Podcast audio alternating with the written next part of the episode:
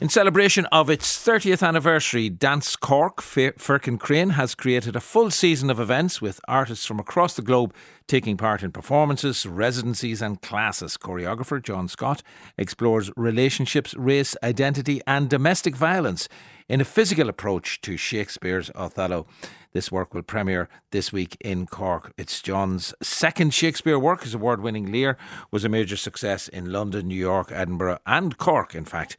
And delighted to be joined by John Scott this evening from our Cork studio. Um, second time to approach the Bard, uh, the work of William Shakespeare. John, you had done so, as I said before, with King Lear. Why did you come back a second time, and why did you come back to Othello? Well, um, I mean, some people know before I studied dance, I actually went to college and I got a degree in English and I was going to become a writer.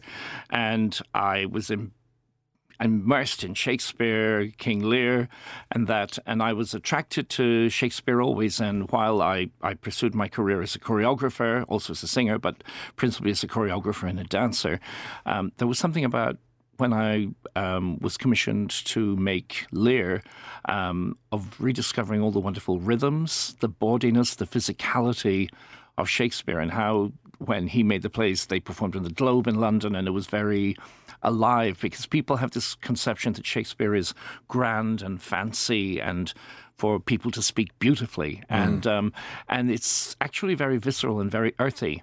And I was uh, we were performing Lear and um, something happened in my company years ago that um, one of my very inspirational dancers, an American dancer who had this phenomenal talent, and I made some wonderful works with him, he um, got into trouble in his life and um, went down a pathway that was um, self destructive and um, drugs uh, and various other things that mm. brought him to a bad place. And um, to my horror, one day, um, we were actually getting ready to perform Lear in Dublin and Cork, and um, I was sent news from New York that he had been arrested and had um, in a in an outburst um, fueled by drug taking, had strangled his partner uh, to death, and um,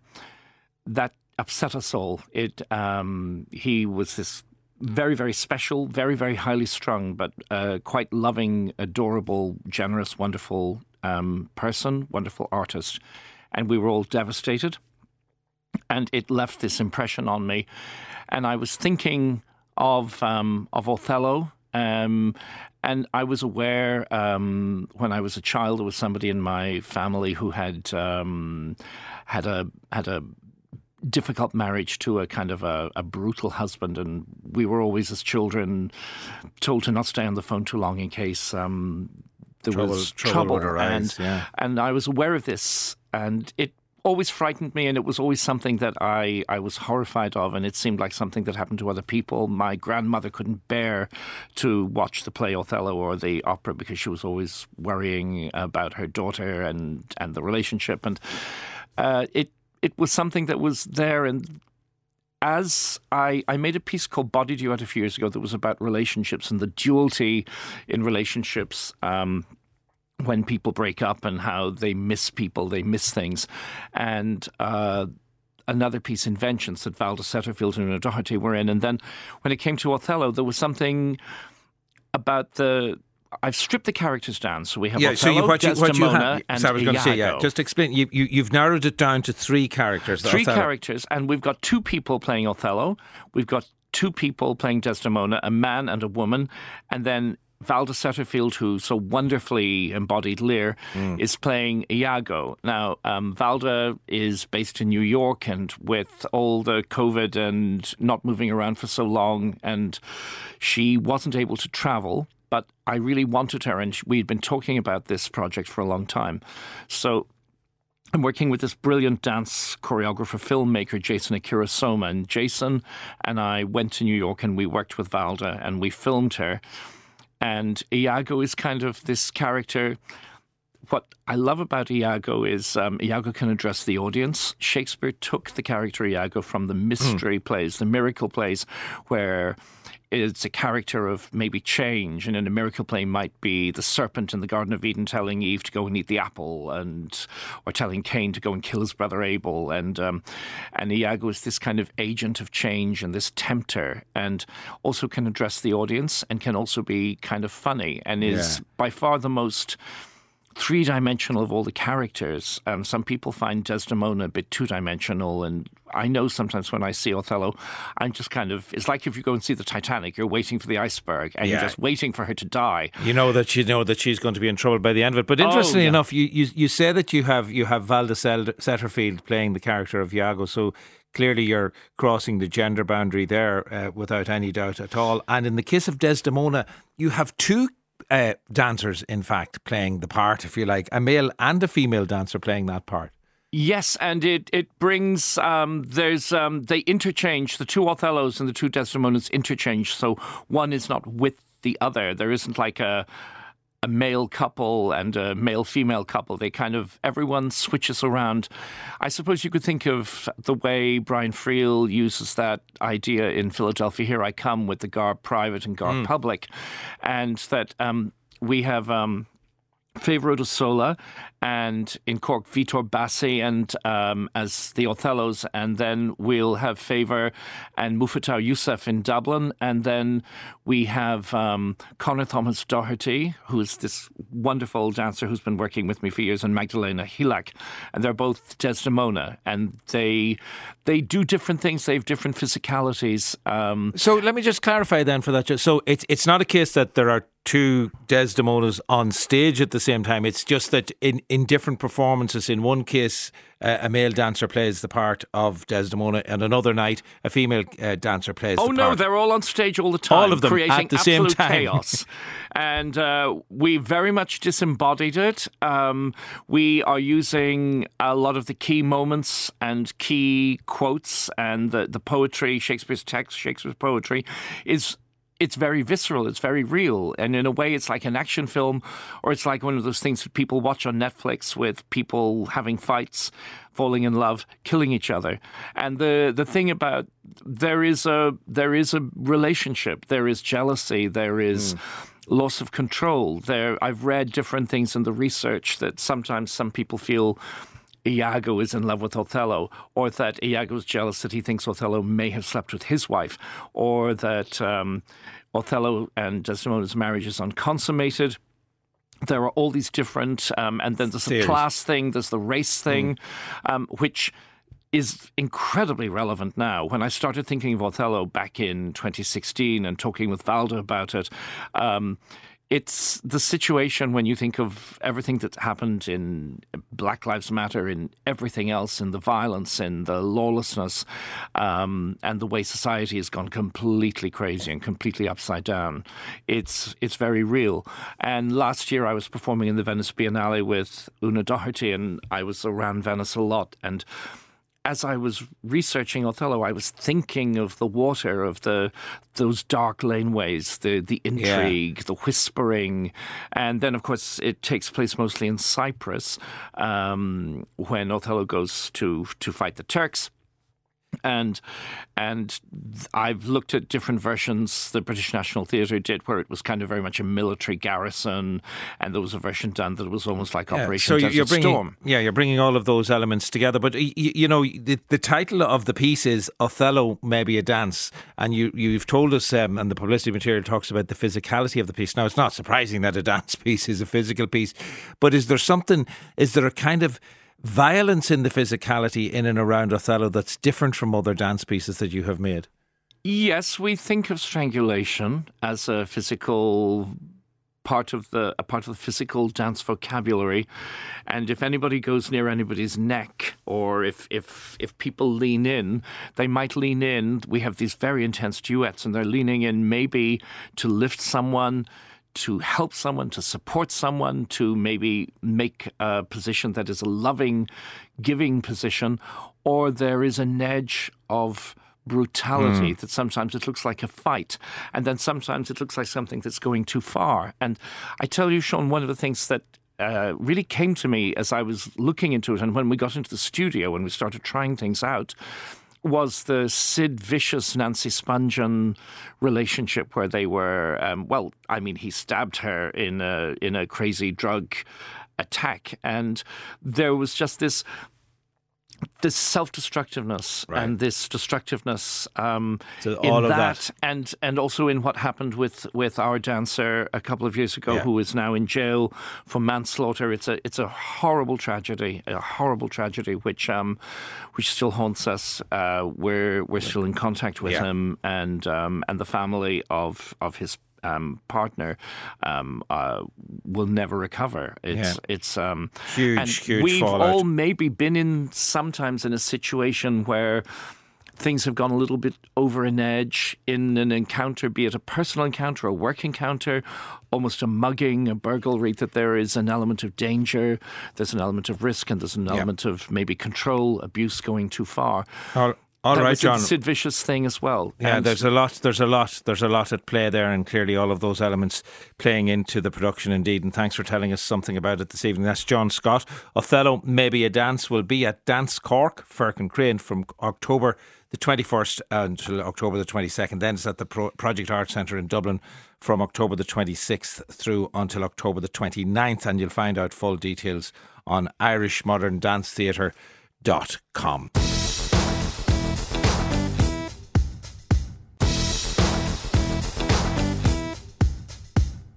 The year is 1949, and from a little village in Southern Ireland, 19 year old Peter O'Farrell leaves the country with his girlfriend Margaret, having fallen in love some months previously. What Peter doesn't know is that on their journey to London, Margaret is already pregnant.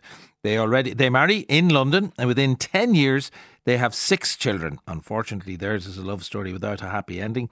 Against the backdrop of the 1950s and 60s prejudice against the Irish in England, Peter turns to alcohol and eventually simply disappears. This is not a plot to a fictitious play. No, it's a true life story, but it forms the basis of a performance piece by French Irish performer Kelly Riviere. Uh, the show is simply called An Irish Story, and having toured successfully around France for the last two years, it comes to Ireland later this month. I'm delighted to have Kelly Riviere join us from Paris right now. Um, this is an extraordinary story set, set against the backdrop of emigration. It's a detective story on your part, in fact, because Peter O'Farrell was your grandfather. What was the kind of story that, or how was your grandfather's story told in your own family, first of all, Kelly? Well, as far as I know, I know that Peter and Margaret, so my grandfather and my grandmother, uh, met very young when they were 16 in a small village near Limerick called Knockcarron. And then they had to move to England. Actually, my grandfather moved to England to find a job because, as you all well know, in the 30s in Ireland, uh, I mean, in the 50s in Ireland, there weren't many job opportunities. Mm. And then my grandmother came to join him in England. So that's what I know. But of course, the true story isn't exactly that. And this is what I tell in the Irish story, in my play. But I won't say the true reason why they left Ireland because then I'd be spoiling part of the pot of the Of course, and that's. Of, that that's that's perfectly understandable. But w- was was your grandfather's story? I, am what I'm interested in really was how discussed was it at home, or how much of it was it really a subject that wasn't gone into too deeply? Yes, it wasn't gone into too too deeply. Yes, that's the that's the reason why I did a play. Actually, I think it's to lift up the silence, mm. the taboo that was uh, surrounding this name, this this figure of my grandfather, it wasn't really much talked about. When I grew up, you know, as a kid, I mean, I, I used to see my mother sometimes cry in the kitchen and I didn't know why. And I used to ask her, But why are you crying, Mom? And she said, Well, you don't know what it's like not to know your father. And so then when I grew up as a teenager, I started to put the bits of the puzzle back together and I thought, but you knew him, you know, you knew him a bit. And she used to say, yes, but it was in and off, you know, he disappeared mm. for sometimes a few days, sometimes a few weeks, sometimes a few months. And then he came back and they had a child. And then he left again and then came back. I tell All you, the dates were blurred. Everything was, you know, they, yeah. I couldn't, yes. Yeah, you you you were just so, um, you, you, were dropping so, in and out so, there, Kelly. I'll tell you what. I'll, you're dropping in and out there. What I'm going to do is I'll, I'll, play the clip and we'll see if we can sort that that dropping in and out that's happening at the moment. So this is this is at a point, I suppose. You're at this start at this stage you're interested in acting. Kelly Riviere is interested in acting, and she's met a boy, uh, a, a, a fella who is her boyfriend at the, at this stage. They've played opposite each other on stage, and they're having a drink in the pub afterwards. And this is the conversation that happens between them. Kelly Riviere playing both herself in this case and her boyfriend at that time. I'm 23 and I've just discovered theatre. On a whim, I went to Paris. In theatre class at the Cours Florent, I fell in love with Fred. When he yelled, Stella! in a streetcar named Desire, I took it for me. Since then, we've moved in together and we smoke rolled up cigarettes.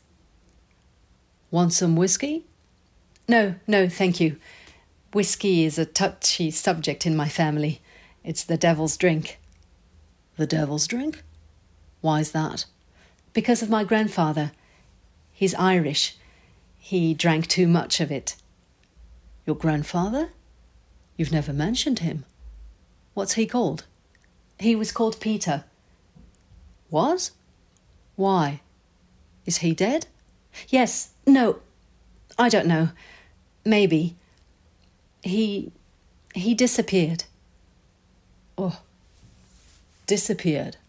Like, disappeared? Yes. One day he went to buy cigarettes and never came back. No, but for real. For real. That's Kelly Riviera in a scene there from her piece, An Irish Story, which is coming to these shores very soon indeed. And Kelly speaking to us this evening from Paris, I believe you're, you're speaking to us from this evening, Kelly. We get a sense in that clip, obviously, it's you playing all the parts. now, in that particular scene, we only get two of them. Is it 25 characters across the entire evening that you managed to, to give us, Kelly?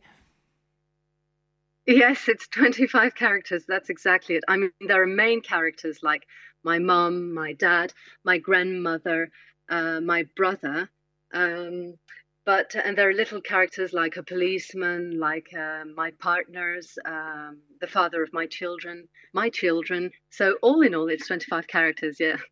And given the silence that was around the subject, I, I, suppose, particularly in the case of your mother, who may have had more information than she was prepared to impart uh, to you, I'm not sure about that, but it was a taboo subject. Was was there consternation? Were there difficulties when you announced, "I'm doing a play. I'm doing a play about Grandad"? Oh well, yes, absolutely. Uh, but actually, I created the play without without telling anybody in my family, especially not my mom. So I created it in a kind of submarine way, you know. And then, of course, I had to go to Avignon, which is a French festival festival, theatre festival. And of course, as I have two children, somebody had to look after my children. And so I asked my mum and I said, you know, mom, look, sit down. We had a beer. I have to tell you something. I wrote a play. She went, mm-hmm. Uh, it's a play about about your father who disappeared. She went, mm-hmm, okay. And I said, it's about your story. And she said, well, I hope you don't mention certain secret families. And I said, no, of course, but of course I do mention some secret families. and then she saw the play in Avignon, and she was uh, she was she had mixed feelings because on one hand she was happy that her daughter was successful, and on the other hand, uh, it was I mean she was confused that I was. Um, telling the, the story of her family and of her father, which I understand, you know, these mixed mixed feelings. Yeah, but I wondered, I wondered um, when when you say that, uh, you know, th- that you did a lot of this in a submarine type of way. You did it, you did all the research, you did all the looking around and finding out as much as you could without speaking to your mother, who of course would be one of the major sources of the story. Yeah. There's there's a line in that clip where we just heard where Fred, the boyfriend of the, of the time, asks you, you know, is is he dead? And the answer is yes, no, I don't know, maybe was that yes. ultimately yeah. the writing of the play and the performing of the was it was it about trying to answer that question for yourself and how difficult a oh. question how difficult a topic was that that you just didn't know the answer to that question Yes, it was exactly why I wrote it actually, to try and find the truth. Because I thought that a person like my grandfather, Peter, who had generated a lot of life, you know, because he had six children, these children had children, who had children themselves, and I'm part of this family tree. And I thought, this person who has generated so much life, it's such a pity that we can't talk about him anymore. And so to know whether a person is dead or not, whether a person is alive or not, is soothing. Mm. I mean, for me, it, it's um, it's hard, it's difficult, it's painful not to know where the person is. So I definitely did the play to try and find an answer. And because I didn't find an answer in real life, because, you know, I contacted a private de- detective, I asked questions to my grandmother, I asked questions to my cousins.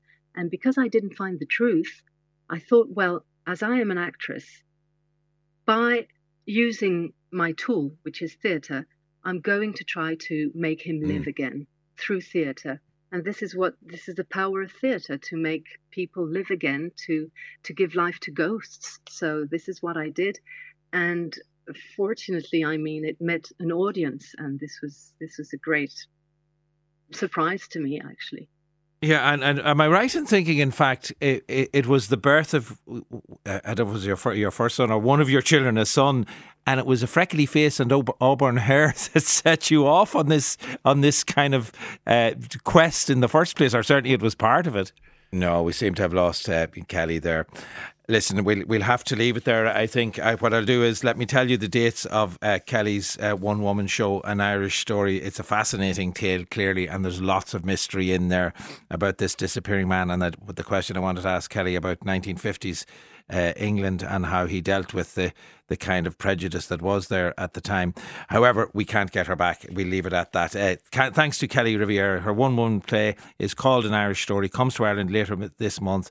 Performances will be at Alliance Francaise on in Dublin on November the 2nd, the Mermaid Arts Centre in Bray on November the 4th, the Everyman in Cork on November the 8th, and the Lime Tree in Limerick on November the 10th. So that brings us to almost 25 minutes to 8. New exhibition unearthing Ireland's revolutionary past has opened at the National Museum of Ireland, Collins Barracks. Imaging conflict photographs from revolutionary era Ireland 1913 to 1923 looks at pictures captured by the citizens of Ireland at a time when photography was becoming more accessible. The display includes includes photos of Irish men and women in conflict overseas, images taken on the streets of Dublin directly after the 1916 rising, as well as photos from IRA surveillance files on British soldiers, coupled with written details likely snuck out of Dublin Castle by a pro IRA clerical officer.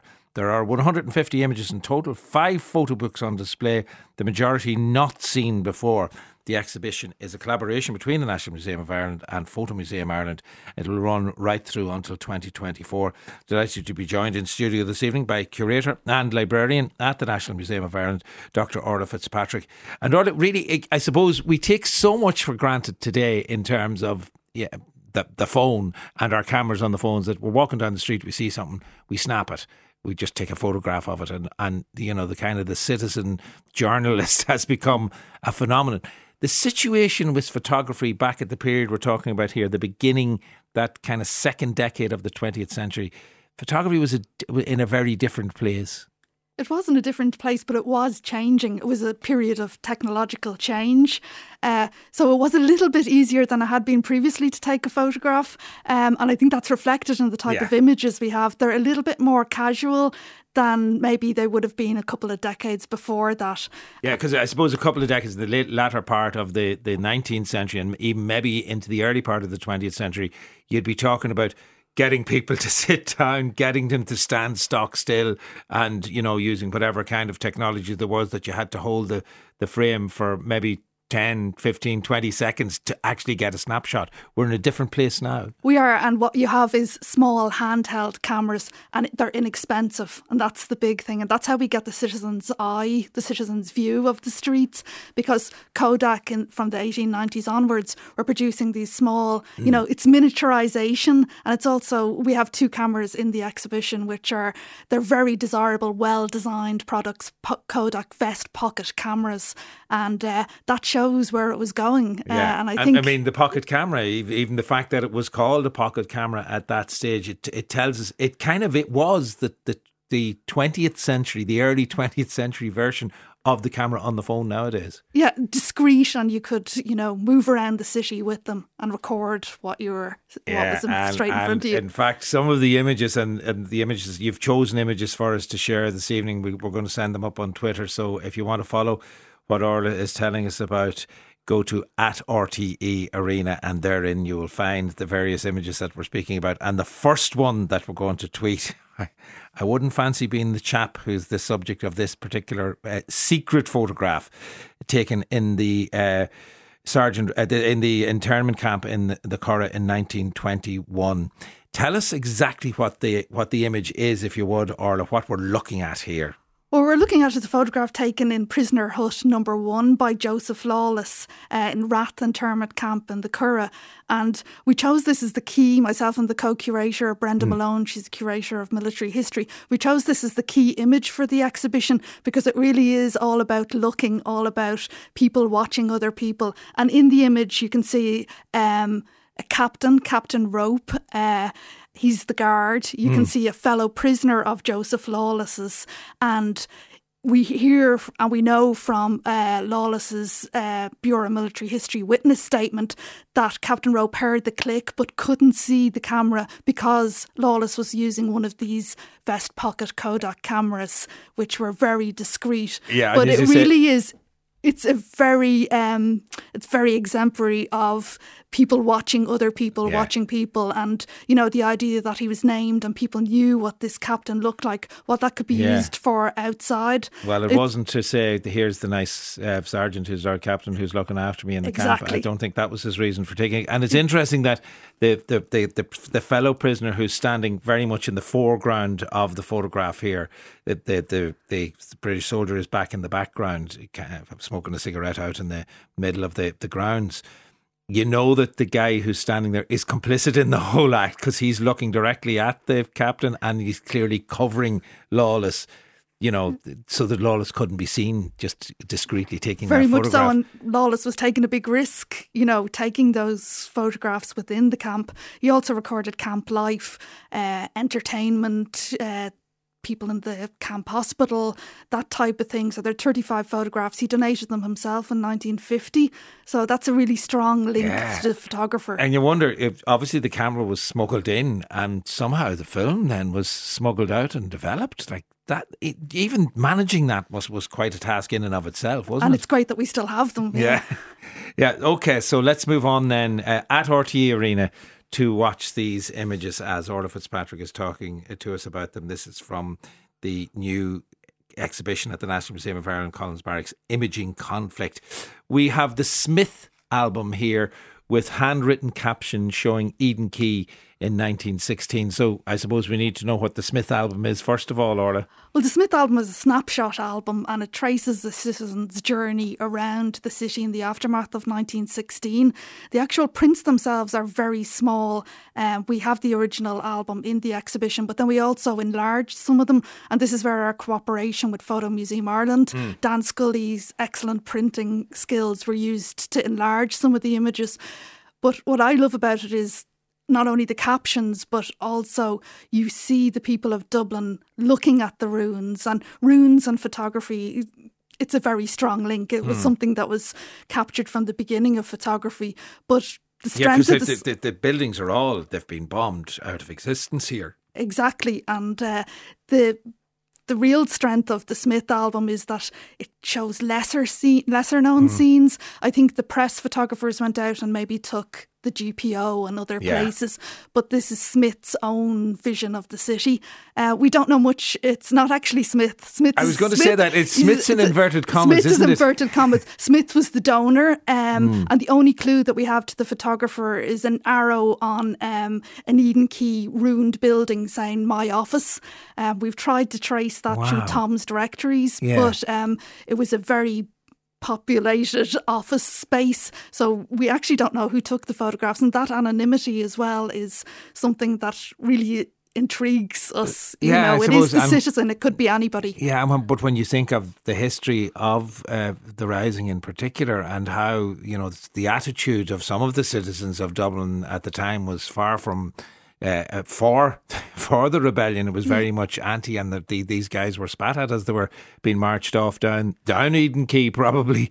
In fact, yeah, and so, this and this man, this person walked around yeah. immediately afterwards, um, and possibly and, didn't want. To, it's hard to tell. Do do we get a sense from the other images that you have from the in inverted commas Smith album? Do we get a sense of the, the where the political allegiance of, of the Smith character might lie? Not really. It's quite neutral in, mm. in that in that in those terms. Uh, what I like about it as well is you see the clothing that people yeah. are wearing. There's a bicycles, there's bicycles in the shot, and you also see the types of shops and the types of street signage and posters for plays that were going on. So it really gives you a real flavour of the city at that moment. Mind you, we're not seeing much in terms of shop frontage in this particular one no, that I have here gone. tonight. Everything is gone, but in other in other ones, obviously those type of things, a real social history aspect to that. I guess you can really, and because we've enlarged mm. them, you can really zone in on that. You've also it's not just photographs of Dublin uh, and Ireland at the, in in the period. You've also gone to the continent for, for some of them. Let's look at this uh, particular next one at RTE Arena. If you want to look at our third image, which is taken from the destruction of Ypres. Uh, interesting to compare it with the Eden Quay picture that we've just been looking at. Uh, where is this from, and where did this come from, Orla? Well, this is an album that was put together by Captain Hitchcock from Birr and Offaly, and he was in the Leinster Regiment. Um, and the album is very detailed, very layered. And this is a photograph of Ypres showing the cloth hall and the cathedral. Uh, it's heavily annotated, which I think is where the interest really comes. Mm. He he identifies himself in the photograph and two comrades who are called the Three Toughs. And then he's updated the caption to say that one of them, a Captain Morland, dies a month later from uh, wounds received in another battle. Uh, so it really is that personalised view of Ypres. Um, in the exhibition, we display it along a postcard, and these postcards were sent back. Postcards showing a similar rune, mm. but without that personal detail. Um, yeah, and it is it's the annotation that it, it, I'm sure tells us a lot about the the Captain Hitchcock character as well, and the type of situation he was in fighting in the First World War. And at the opening last week, uh, Professor Luke Gibbons informed us that uh, Hitchcock's brother was the producer um, Ingram, so Rex Ingram, oh, who's right, yeah. a famous, yeah. famous Hollywood producer. So two brothers who had two different experiences, but both obviously had strong visual sensibilities. I was just going to say, yeah, it wasn't yeah. off the ground. He picked it up in terms of his, his ability. Now, talking about annotations, image number four and its annotations. Wow, look at this one at RTE Arena if you want to see the image that uh, Orla is talking to us about now, this is Dr. Orla Fitzpatrick, the curator, co-curator of this exhibition that we're speaking about, Imaging Conflict, photographs from the Revolutionary Era, Ireland 1913 to 1923. Describe what we're looking at here, Orla. This is, the detail is kind of chilling. Well, this is from a IRA surveillance file, and it's a large group photograph showing um, an auxiliary company based in Dublin Castle, but each member of this company has been identified with handwritten mm. lettering, handwritten annotations.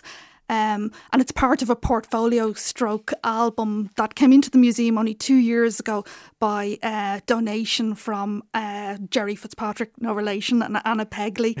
Um, and it's a fascinating document. It brings together uh, photographs some smuggled out of Dublin Castle, some cut out of the equivalent of uh, society pages, and it's triangulated with observations and with handwritten notes that enable these people to be identified. For example, on that page there that we have on that image, um, some of them are known, you know, to be yeah, in other gangs. They're identified for other things that they did. On other pages, people might be pictured in their military uniform, but in brackets would be written, when off duty, wears a grey suit or walks quite nervously. Mm. Some people have an X over their foreheads. So it would have been very dangerous to have this document in, in your possession or also to be pictured in it. Yeah, and, but I'm wondering about this. Do, do, we know the source of the original picture without the annotation? You know, getting your hands and, and for the IRA intelligence officers at the time to get their hands on a picture like this would it, was it probably again uh, somebody with, with sympathies within Dublin Castle, or well, what would you, what's your guess on it? Well, our guess is that we know from the Bureau of History military statements, and we know from different histories of the period that within Dublin Castle there was a phenomenon called the greening of Dublin Castle, hmm. whereby mm. clerical staff who may appear to have been unimportant were listening to a lot of things and taking it all in. Um, and we know that people were followed and that sort of surveillance was going on. Yeah, like um, the, the, Stephen Rea character in in the, exactly in the Neil Jordan, Broy, Mike, yeah, yeah, yeah, So who's you know, kind of a an amalgamation of people yeah, um, who did this type of thing. this type of this type of thing, and there are variations on some of those photographs in other collections. So they were in currency. Also, studios, photo studios. Um, somebody would come in, have their photograph taken to maybe pr- you know, mark promotion within mm. the military, and those photographs were leaked out by the studio. So all over the city, people were watching and photographing yeah, and, and, using uh, photography. Would you have gone to the state of looking at some of the uh, annotated, uh, some of the names and people who are annotated, and see did they make it through to the end beyond 1923? We haven't identified an assassination per mm. se. Uh, we don't have the album that long. Yeah. Um, but what we have looked at is, um, you know, maybe the fate of some of the people, whether yeah. they emigrated or left. We haven't identified somebody who was right. killed necessarily from on the basis of that. this type of yeah, yeah. this type of information. Yeah. Uh, at RTE Arena again, then for our final image, Eleanor and Rosamond Poppy Burrows. Uh, tell us who they are and how important was it to have? Because obviously, everything we've spoken about so far has is seen from not necessarily seen from a male perspective, but most of the subjects are male. For by Eden Quay, which had some women dressed in, in frocks that we were looking at from behind. Well, that is the makeup of the collection, and we were yeah. definitely drawing from the National Museum's collection. Um, this photograph shows two Irish sisters who nursed in uh, Rouen in France uh, during World War One, um, and their albums show them very much at the front. They show them, uh, you know, encountering pretty harsh. Um, pretty harsh casualties. Yeah. Um, they also show funerals. Their album also has a lighter touch, um, and this photograph is very much uh, it's a lovely it's very human the, family yeah, sort yeah, of photograph little sister looking at. I'm, I'm presuming that the woman on the left is the little sister looking up towards big sister There's a sense of that there. Yeah, there's there? a rapport, yeah. and um, some of the more light-hearted photographs in the um, exhibition come from the Burrows album. They show downtime on the front and people right. in recreation, but then we also use their album to discuss. We have a section called war and the body and when are bodies shown and when are they not and in world war one there was a prohibition on showing the bodies of yeah. so, of dead soldiers mainly due to wanting to continue recruitment. But the burroughs sisters photographed some funerals at the front and also makeshift graves, and we have that in the section. Well, you can only imagine what that would have meant to the families of those soldiers yes, at the time. They made a list also yeah. of soldiers they nursed who died. Ah, that's that's an extraordinary element to this story. Well, thanks so much for sharing some of those images with us. Or Thank uh, you. very very interesting indeed.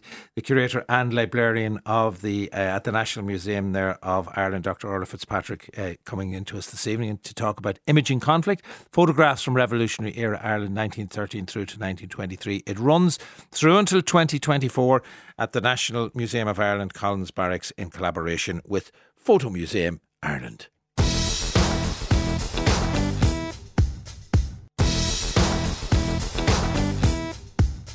Every year, Music for Galway presents an annual concert in memory of Emily Anderson, one of the most distinguished alumni in the history of University of Galway. This year, this Emily Anderson concert takes place tomorrow night, Thursday, October the 20th, at the Anderson Hall in NUI Galway, and it will feature new music from three of the first graduates from the new BA in music at the university. The three graduates were each asked to write a short work for violin and piano in response to the music of Ludwig van Beethoven. And these pieces will be performed by acclaimed Dutch violinist Rosanne Philippens alongside Hungarian pianist Zoltan Fejervari, both of whom have flown in specially for this concert. Uh, alongside the new works, they will perform three sonatas for violin and piano by Beethoven, sonatas seven, numbers seven, eight, and ten.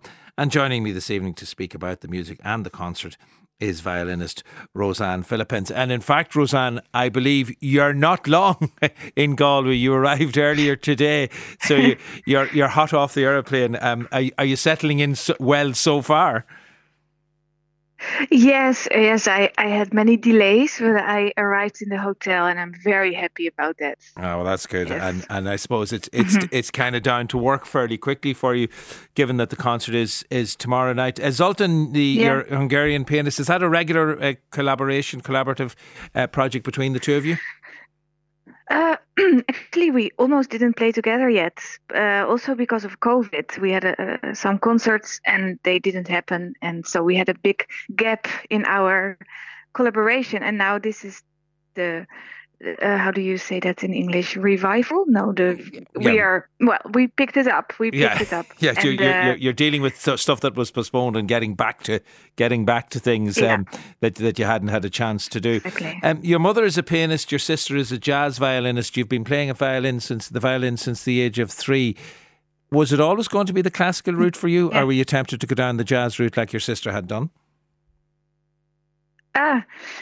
Um, well, I mean, I I am very drawn to jazz, but uh, to play classical music because it's uh, it's uh, so rich. I mean, there there are hundreds of years to choose from. So um, no, I didn't really have the desire to to change the style, but um, I like to explore sometimes a little bit other worlds. Actually, to come back then to classical music with a richer soul. Absolutely, absolutely. Well, yeah. you know, I suppose when you've got Beethoven, Mozart, Prokofiev, Stravinsky, and Bartok to choose from, there's plenty to be going with there before before you start broadening else, else, elsewhere. Yeah, we're lucky. Yeah, absolutely, and particularly the violin sonatas of Beethoven, the violin sonatas that you will be playing uh, in the in the in the concert t- tomorrow night. Does he do this with particularly in these works with the sonatas? Does he give equal work to the piano and the violin, or where where do you think Beethoven's preferences lie, if there are is a preference at all? yeah, that's a good question because um, I I thought about that a lot the last mostly the last days because we already played yesterday night a concert in Holland mm. and I, I had a lot of concertos in the last weeks, uh, Sibelius and Vivaldi seasons, and and that's all about the violin and about showing off and a lot. And um, and then I went to Beethoven, and it's a it's a piano violin sonata, that's for sure. Yeah. And your role as a violinist, I mean, you cannot think of anything else than the music. There's no show off. Uh, there's no show off also in a violinistic way, like look at me playing uh, fast or something. Uh, when there when there's something virtuous, it's only to serve a kind the, of the music. musical idea. Yeah, yeah. Well, and and this is so great for my health. It's um, yeah, because I, I thought all violinists only wanted to show off and show what, what great virtuoso players well, they were.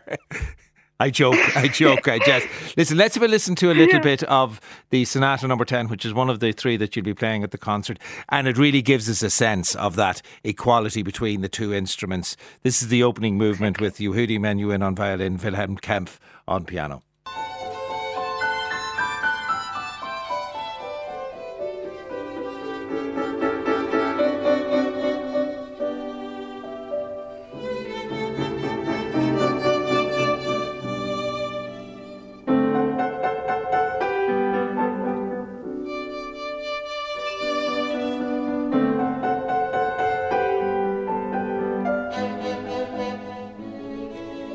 It goes on another little journey. That's the opening of the first movement of the Violin Sonata number 10 in G major of Ludwig van Beethoven with Yehudi Menuhin on violin, Wilhelm Kempff on piano. And it's one of the three Beethoven sonatas that Rosanne Philippens will be playing as part of her concert for Music for Galway tomorrow evening.